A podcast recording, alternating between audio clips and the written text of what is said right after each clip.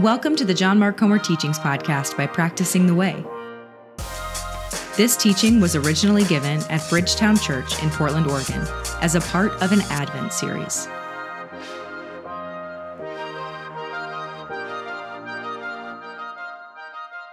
Please turn your Bibles to Luke chapter 2 as we continue our teaching series on Advent.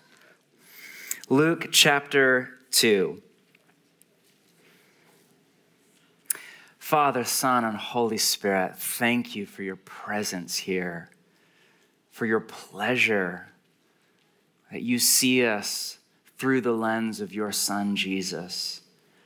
That you, as we apprentice under him, are turning us into men and women, into the kinds of creatures who have the capacity to one day rule in the kingdom under Jesus. God, that future is bright and it is glorious.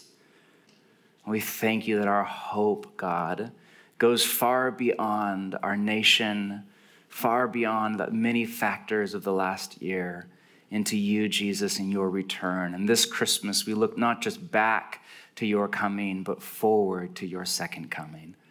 And we pray in the meantime, Holy Spirit, come fill and flood our mind and our body itself with your truth and your spirit. Amen.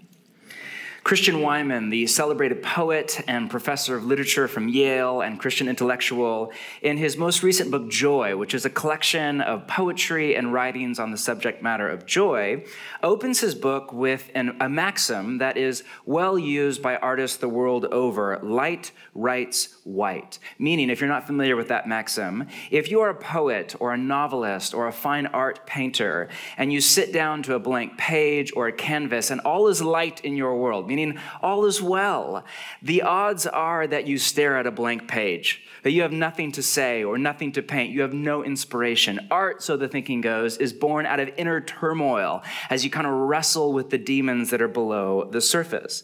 And Wiman, who is a brilliant mind, basically has, he opens his, his book with an essay that is basically a counter argument. He writes that light writes white says less about art and more about artists.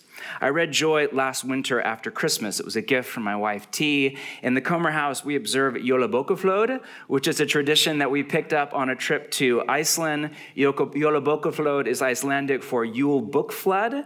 And the tradition is on Christmas Eve, you gift each other a book and chocolate. And then, if you're a family or whatever, you all climb into bed, bed together again and cuddle, and you read your book to kind of usher in Christmas morning. For a, a literary family like ours, it is a tradition made in heaven. But reading through Wiman's collection through the winter, and I aim for a poem a night, and I miss a lot when I'm tired. So it was well into the spring. And I was struck by how easy it is to miss the goodness of our life with God in His world by the fact that it is easier, at least in my experience, to be sad than glad. Whatever you think about the origins of human beings, I myself am a bit of a skeptic, in all honesty, with evolutionary theory, but evolutionary biologists tell us, and this is not in doubt, that the human brain is hardwired to focus on the negative in our field of vision. We evolved, they would argue, on the plains of Africa, and our ancestors' survival kind of depended on scanning the horizon for a threat, and we're still doing that every time time we read the news, scanning the horizon for a predator or a roving band of evil men or whatever it is. And whether or not that interpretation of the data points of science is right or off the mark, either way, there's no doubt the human brain is bent toward the negative. Years ago, I read an article by a neuroscientist that said it takes just three seconds for a negative memory to imprint on the brain, but 14 seconds for a positive one. He said at the end of the article, Your brain is like flypaper for negativity and Teflon for positivity. Since then, if you ever, come on, can I get a little bit of a laugh? I know it's a really depressing, but like a little bit. We're here together, we're still breathing, all right. Since then, if you ever hang out with our family on the Sabbath or on a hike in the summer or on vacation, we do this weird thing we call take an imprint, where wherever we're in a good moment, a sunset or a really good meal or a beautiful vista on a hike, we pause and for 14 seconds we just hold still, all quiet, and we look out and we just try to be as present as we can to the moment, to what's in front of us, to our body, to what we're feeling in our body, and let it imprint on our brain That way, anytime, a year later, a decade later, when we call up that memory, at a, my understanding of the science, I'm not a scientist, but my understanding is it will release the same neurochemical happiness into our body years later. And it has been our experience. All that to say, our brains are bent to focus on all that is wrong with the world. One of many words for that in the Bible is sin. Add to that that we are living in a world that is under assault from the three enemies of the soul the world, the flesh, and the devil. Add to that the 24 7 digital news cycle, which is an economic model built to profit off of our inbuilt fear of predators on the horizon. And add to that the holidays, which are a mixed bag for a lot of people. For some of you, it's the most wonderful time of the year. No, I'm not Christian. I'm not going to sing. That's it. That's all you get tonight, all right? I am a Christian. I'm not Christian. If you're a part of our church, you know what that means. Um, but for many of you, it is the most wonderful time of the year. And for others, it is a time where you feel the acute pain of social isolation or of a relational breakdown in your family or your marriage or your life. My point is, a lot of us are feeling little to no joy this Christmas. But listen to the lyrics of this well known Christian hymn that is really more of a theological treatise than it is a sentimental carol. Joy to the world, the Lord is come. Let earth receive her King. Let every heart prepare him room, and heaven and nature sing. Joy to the world, the Savior reigns. Let men their songs employ, while fields and floods, rocks, hills, and plains repeat the sounding joy. No more let sins and sorrows grow, nor thorns infest the ground. He comes to make his blessings flow far as the curse is found. He rules the world with truth and grace and makes the nations prove the light of his righteousness and wonders of his love. Set aside the Christmas sentiment for a moment what is this? Is this denial? Is this wishful thinking? Is this escapism? Or is this something else? Luke chapter 2, please stand with me, those of you in the room, for the reading of Scripture. And even if you're at home, I invite you, if you're around the table or in the living room, just to stand to honor God and honor the text that we are about to read, which is more than a text, it is the inspired Scripture. Luke chapter 2, verse 1. In those days, Caesar Augustus issued a decree that a census should be taken of the entire Roman world. This was the first census that took place while Quirinius was governor of Syria, and everyone went to their own town to register. So Joseph also went up from the town of Nazareth in Galilee to Judea, and to Bethlehem, the town of David, because he belonged to the house and line of David. He went there to register with Mary, who was pledged to be married to him and was expecting a child. While they were there, the th- time came for the baby to be born, and she gave birth to her firstborn, a son. She wrapped him in cloths and placed him in a manger because there was no guest room available for them. And there were shepherds living out in the fields nearby, keeping watch over their flocks at night an angel of the Lord appeared to them, and the glory of the Lord shone round them, and they were terrified. But the angel said to them, Do not be afraid. I bring you good news that will cause great joy for all the people. Today, in the town of David, a Savior has been born to you. He is the Messiah, the Lord. This will be a sign to you. You will find a baby wrapped in cloths and lying in a manger.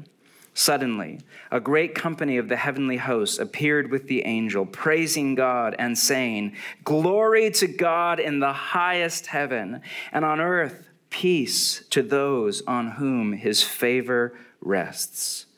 When the angel had left them, and gone into heaven, the shepherds said to one another, Let's go to Bethlehem and see this thing that has happened, which the Lord has told us about.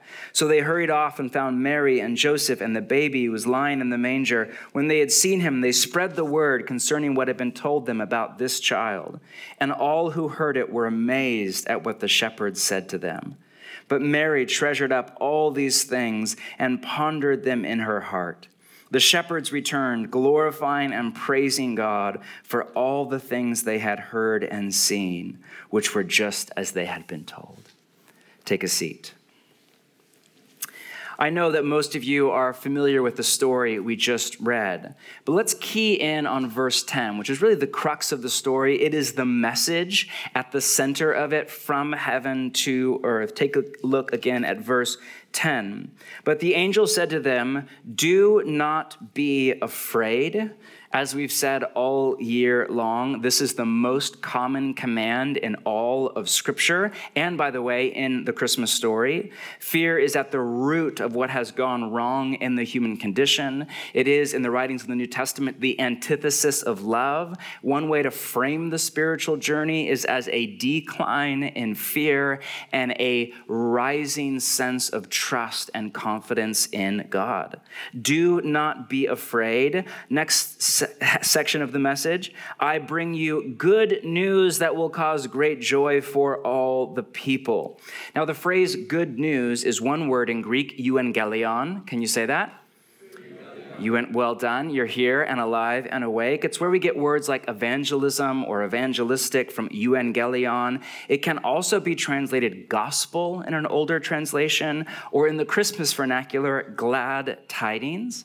Now, we think of gospel as a kind of serious word, as a theological word, but in the first century, it was a happy, from the first century, it was a happy word and a political word. Whenever a new king was born or a war was won, the empire would send out a preacher or a herald to preach the gospel or to spread all of the good news or the glad tidings about the birth of a king or the defeat of an enemy. Hence the next line good news that will cause great joy. Note, not just joy, but great joy. In fact, the word great, the adjective in Greek is mega. You gotta love that. Mega joy. Imagine that feeling you get if you've ever had this experience when something that you've been waiting for or wanting out of the blue just comes to pass. You fall in love, or you hear that uh, your favorite author or movie director is making a film you've always wanted to see. What would you feel if that were to happen in a very hypothetical scenario? Yes, you would feel mega joy. You would feel it course through your entire body. That's the idea of the story. Here are these shepherds that are sitting there and waiting. By the way, the shepherds are most likely children. If you've ever been to the Middle East, to this this day, shepherds are still about my kids' age out here, about 10, 11, 12 years old. Is why they're running all around town being wild and telling everybody because children can't suppress joy. It just has to leak out. And these shepherds were waiting. Most likely, a lot of scholars argue the shepherds were guarding over the flock that was right around Bethlehem, where all of the sheep were raised for the Passover sacrifice in Jerusalem. They literally, their job was to raise sheep that were to look back to the Passover and to the Exodus and forward to the new Exodus and the new Moses, the new deliverer on the horizon, prophesied about all through the Old Testament. They were waiting for the Messiah to come. And here is good news, a surprise out of the blue. That, that feeling, that is the idea that the result of the gospel at an emotional level is joy. But also notice what is the gospel in the story? Second half of the message, verse 11. Today, in the town of David, or in Bethlehem, a Savior has been born to you. He is the Messiah, the Lord. That right there is the gospel. Does that sound like the gospel to you? Notice that in the story, the gospel is not, hey, you can go to heaven when you die if you pray this prayer. The gospel is not, you can be justified by grace through faith, not by works, not by your own effort. The gospel is not, you can be healthy and wealthy. The gospel is not, social justice is here for the whole world. Not that any of that stuff is bad, but that's just not the gospel. That may or may not be the byproduct of the gospel, but it's not the gospel. The gospel is not about me or about you at all.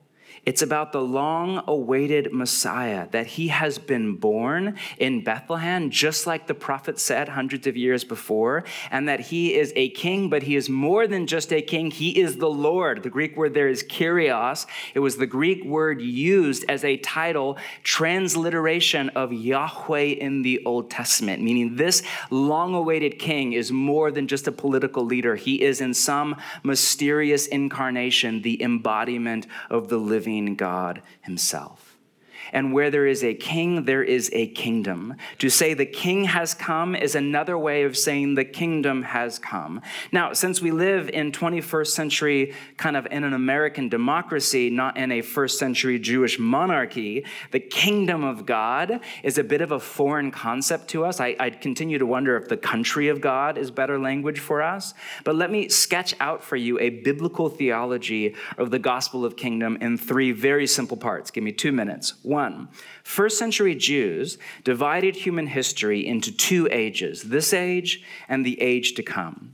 This age was marked by the rule of Satan, sin, and death. It was an epoch of pain and of suffering and of waiting for God to come and put the world to rights, to kind of set the human project back on track per Genesis 2. The age to come was yet future, and it was marked by the rule of God or the kingdom of God, a time of peace and of prosperity for all under God's loving and wise dominion. It was, as the prophet Isaiah said of those in the age to come, quote, everlasting joy will crown their heads, gladness and joy will overtake them, and sorrow and sighing will flee away. That is something to look forward to. First century Jews were waiting for the Messiah, or the Greek kind of version of that word is the Christ. Both were words for a coming king who would usher in the age to come, who would lead humanity into its next epoch, who would take humanity in to the kingdom of God. Number two, the gospel is that Jesus is that long awaited king, and he has come to usher in the kingdom of God and make it available for all who repent and believe, even though the kingdom is nothing like what we were expecting. Note the word in verse 10 good news that will cause great joy for all people. We read right over that word all and we just nod our head in that kind of modern pluralistic society. If you were a first century Jew, that would have shocked you. All people? As in Gentiles too, as in people who are unclean or not Torah observant. Yes, all people, not just Jews, not just the wealthy and well connected, not just the people who are, quote, good, but all who, in Jesus' language used later in the gospel, repent and believe. Or to kind of elaborate on that language, who rethink everything they think they know about what will lead to the good life, and put their trust in Jesus' mental maps to reality and apprentice under him into kingdom living and walk with him deeper into the inner life of the Trinity itself. Number three, the kingdom of God is now and it's not yet, in the language of a famous theologian, George Eldon Ladd. What most Jews in the first century were expecting was a clean, kind of clear line of demarcation between this age and the age to come. But what actually happened was a surprise, as it often is. And Jesus' birth and his life and his death and his resurrection and his ascension dragged the future into the present, the age to come into this age. Jesus opened up a portal to the coming world, a way to live under God's rule now as an advanced sign of what is yet to come for the whole world. That, by the way, is the aim of the church, the aim of us here together, to function as the vanguard of the social order that is coming one day for the whole world.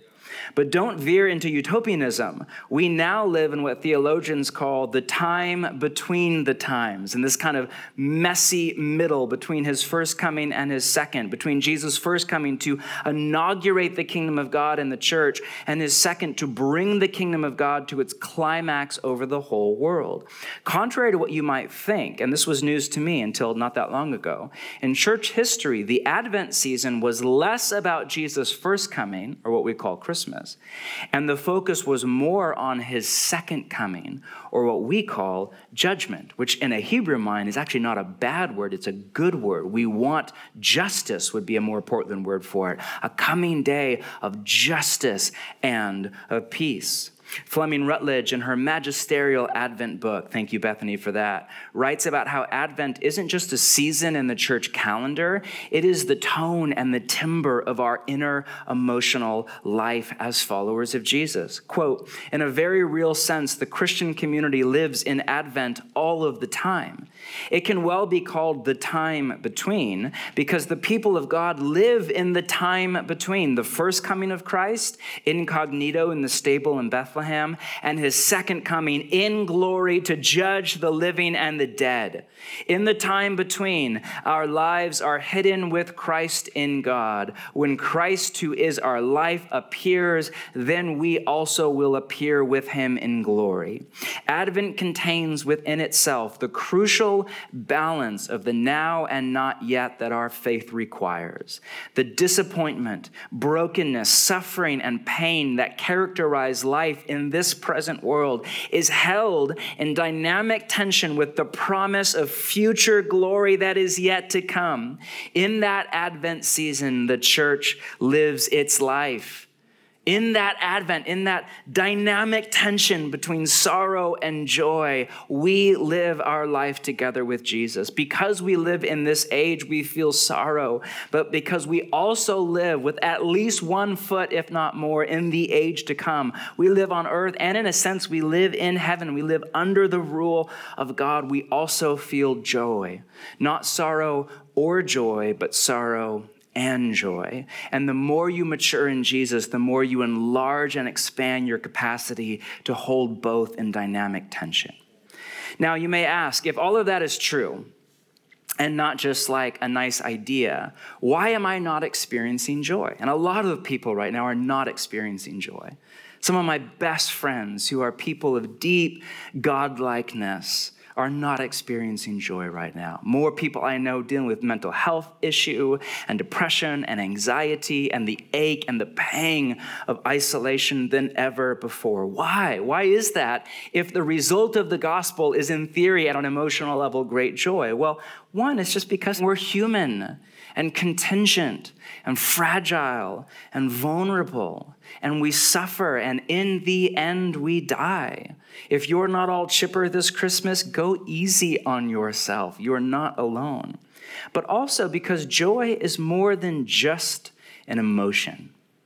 And the same is true for the other three Advent themes of love and peace and hope. All four, if you think about those as emotions, you miss the point and they will never sink into you. All four are more than just emotions, they are the inner condition of the heart of Jesus who is loving and joyful and peaceful and hopeful, that we take on in our own inner woman or man as we apprentice under Jesus over a lifetime. And God does his work of healing and renewal in our soul. But herein lies a key idea. Our relationship to joy isn't just passive, it's also active. Joy isn't just something we feel, it's also something we choose. It is a deliberate decision we make to joy in God, or in the language of the New Testament, to rejoice. That word rejoice is a English, we don't really use that in Portland much. Slash at all. In the New Testament, it's the verb form of the noun joy. To rejoice is to joy in God. Henri Nouwen said it this way Joy does not simply happen to us, we have to choose joy and keep choosing it every day. Or here's Richard Foster the decision to set the mind on the higher things of life is an act of the will. That is why celebration is a discipline. It is not something that falls on our heads. It is the result of a consciously chosen way of thinking and living. Or take a look at this from Rick Howe, whose book series on joy is a hidden gem. If you're late in your Christmas shopping, just Google Rick Howe, H O W E. He has a three part book you've never, book series you've never heard of on joy that is just water for the soul. It's like my Sabbath reading. I love it. He writes Emotions are the tip of the iceberg. There is much more beneath the surface. And when we explore that territory, we discover that we are active participants and contributors to our emotional states. Even if it seems that we have little control over our feelings per se, we do have a say about their entourage of values, beliefs, and desires. We can affirm them or deny them, embrace them or reject them, cultivate them or put them in check. That is what makes it possible for us to school our emotions. Wisely or foolishly, in healthy or unhealthy ways, we all manage our emotions. This, in turn, plays an important role in the formation of our character, and this makes our emotions morally significant. He goes on to write, The pursuit of joy is a moral obligation. How good is that? It is a moral obligation. Now, how do we do this? How do we fulfill our moral obligation to be happy people as Jesus is happy? And none of this distinction between joy and happiness, I get the sentiment of it. It is not biblical. Do a simple word study. Joy, happiness, pleasure, delight, all are in the semantic domain together. It is the heart of God. It's what the Trinity is like. More on that in a few minutes. How do we do this?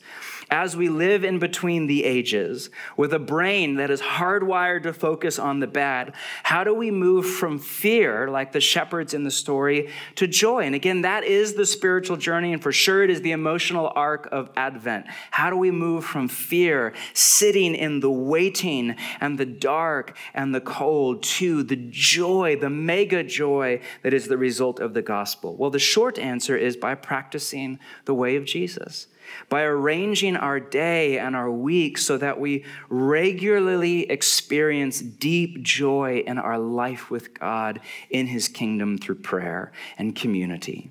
A more specific answer is turn to Philippians chapter 4, if you still have your Bible in your lap. Philippians chapter 4 which is the best kind of how to text I know of in all of Scripture on kind of how to grow and mature in joy. I think I touch on it about once a year. Let's end here. If you're familiar with Paul's writings, most of his letters, not all, but the vast majority, fall into a paradigm that theologians call the indicative imperative, meaning the first half is indicative. It's all about what God has done for us in Christ. The second half is imperative, meaning it's full of commands or imperatives about how we as disciples of Jesus are to live into what God has done for us in Christ. Take a look at Philippians chapter 4, verse 4. Rejoice, there's the word again, in the Lord always. Note that joy is a command. It is something that we are commanded to do. As Martin Luther once said, a Christian should be joyful. If he's not, the devil is tempting him. You got to put that up on your wall. Rejoice in the Lord always. Notice not just when all is well in the world. If you wait around for that, you will have very few moments of joy. I will say it again rejoice. Paul is just driving the point home, just how important joy is in our formation. But how? Next line, verse 5. Let your gentleness be evident to all. The Lord is near. Do not be anxious about anything. But in every situation, by prayer and petition with thanksgiving, present your requests to God, and the peace of God, which transcends all understanding, will guard your hearts and your minds in Christ Jesus. Finally, brothers and sisters, whatever is true, whatever is noble, whatever is right, whatever is pure, whatever is lovely, whatever is admirable, if anything is excellent or praiseworthy, think about such things. I read that passage as kind of a tutorial from Paul on joy. You could break down Paul's tutorial into three basic steps if you were to summarize and simplify. Number one is just to give thanks. Verse 6 Do not be anxious about anything, but in every situation, by prayer and petition, with thanksgiving in Paul's theology, the practice of gratitude is how we grow in our faith or our trust in God. But gratitude is a posture before it's a practice. It's a posture where we receive our life as a gift from our loving Creator rather than grasp for it as a right of the human condition but it's also a practice by which we cultivate and become people of greater joy through both ritual and redirection. Ritual, we find ways to habituate gratitude into our day and our week and our year. For me, I start every morning with a very simple gratitude ritual. For our family, we begin and end every Sabbath and very common, uh, just dinner table around the table with a conversation around what we are grateful for.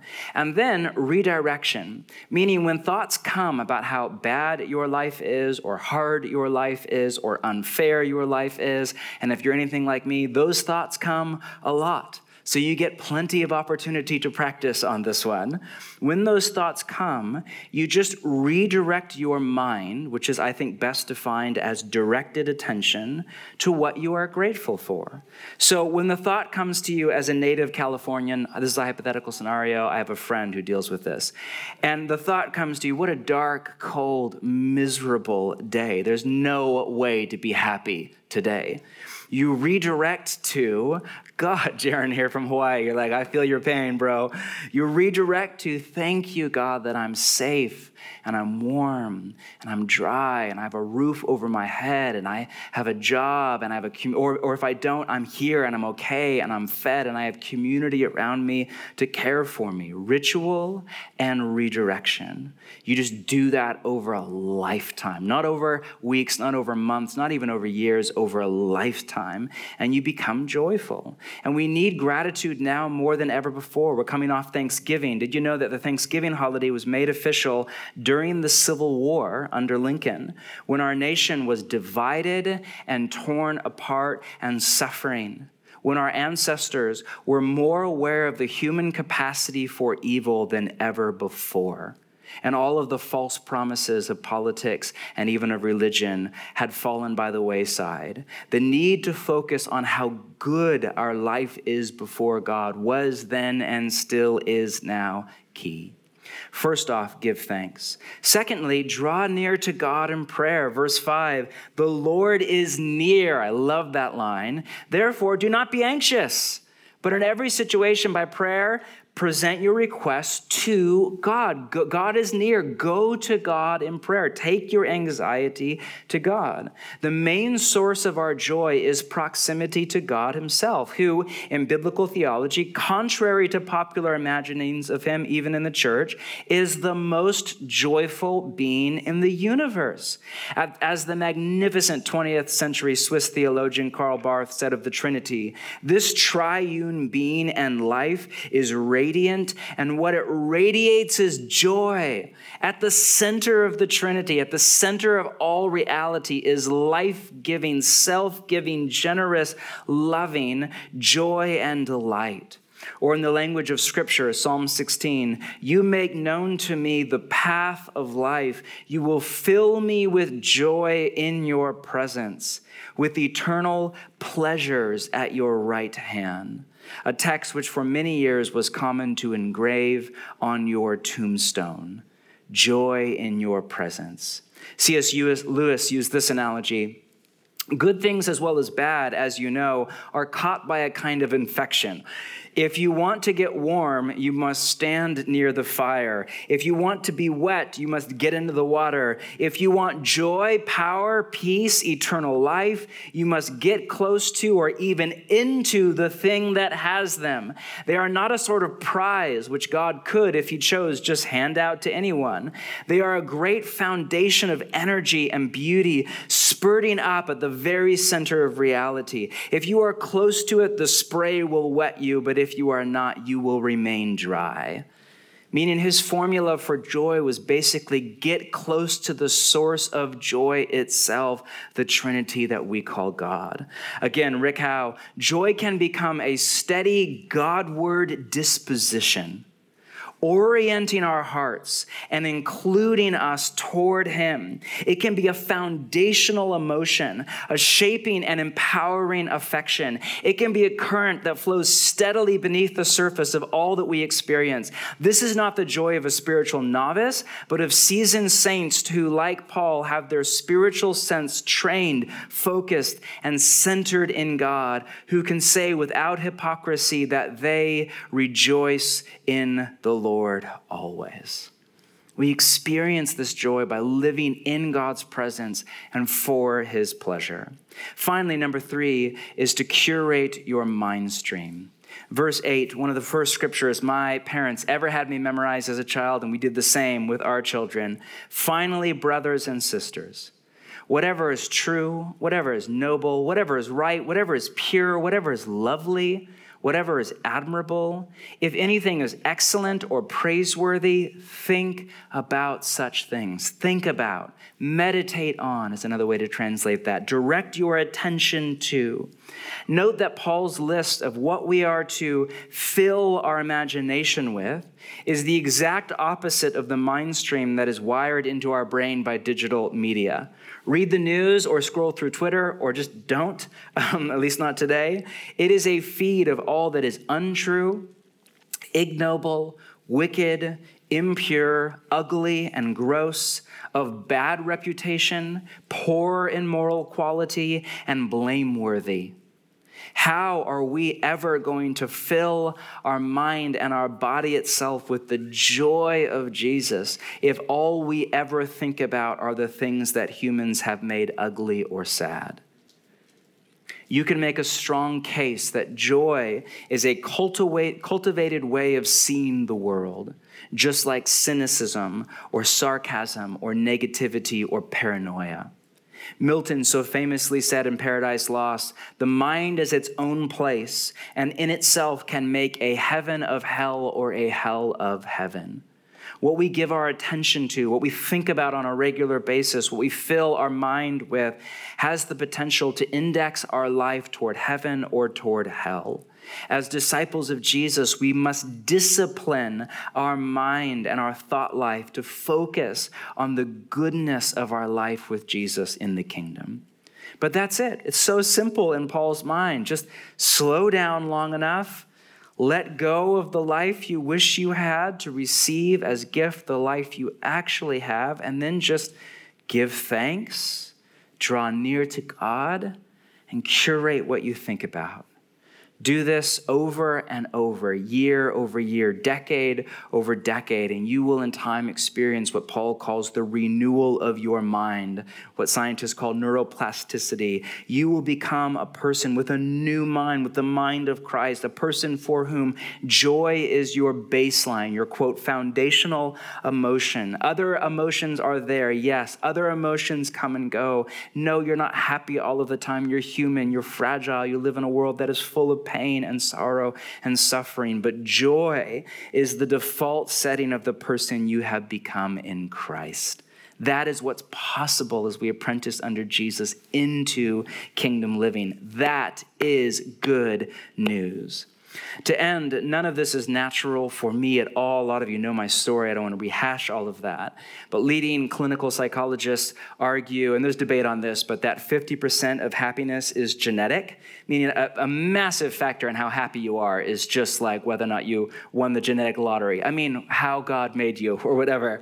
Like it's kind of just how your personality, right? By personality, I am melancholy and sensitive. Many of you know about my struggle with anxiety and depression and obsession since my late teens. It doesn't mean that I'm not joyful too. I, I think more and more I am both. I am joyful and I'm bent toward anxiety and sadness. One of the reasons I love Jesus, and honestly, one of the reasons that I love prayer, that is not just like honest to God, like I love to get up in the morning and pray. I just ache for. It. I'm sad every morning when that time is over. I know for a lot of you that's not your experience yet. It feels more like duty or discipline than delight. Stick with it, it will change. For me, I think the reason that I love it is not because I'm disciplined. It's definitely not a virtue, it's because I'm desperate because I am not happy by nature. Some people can just get up in the morning, read the news, chuckle at it, and go about and have a great day. I cannot.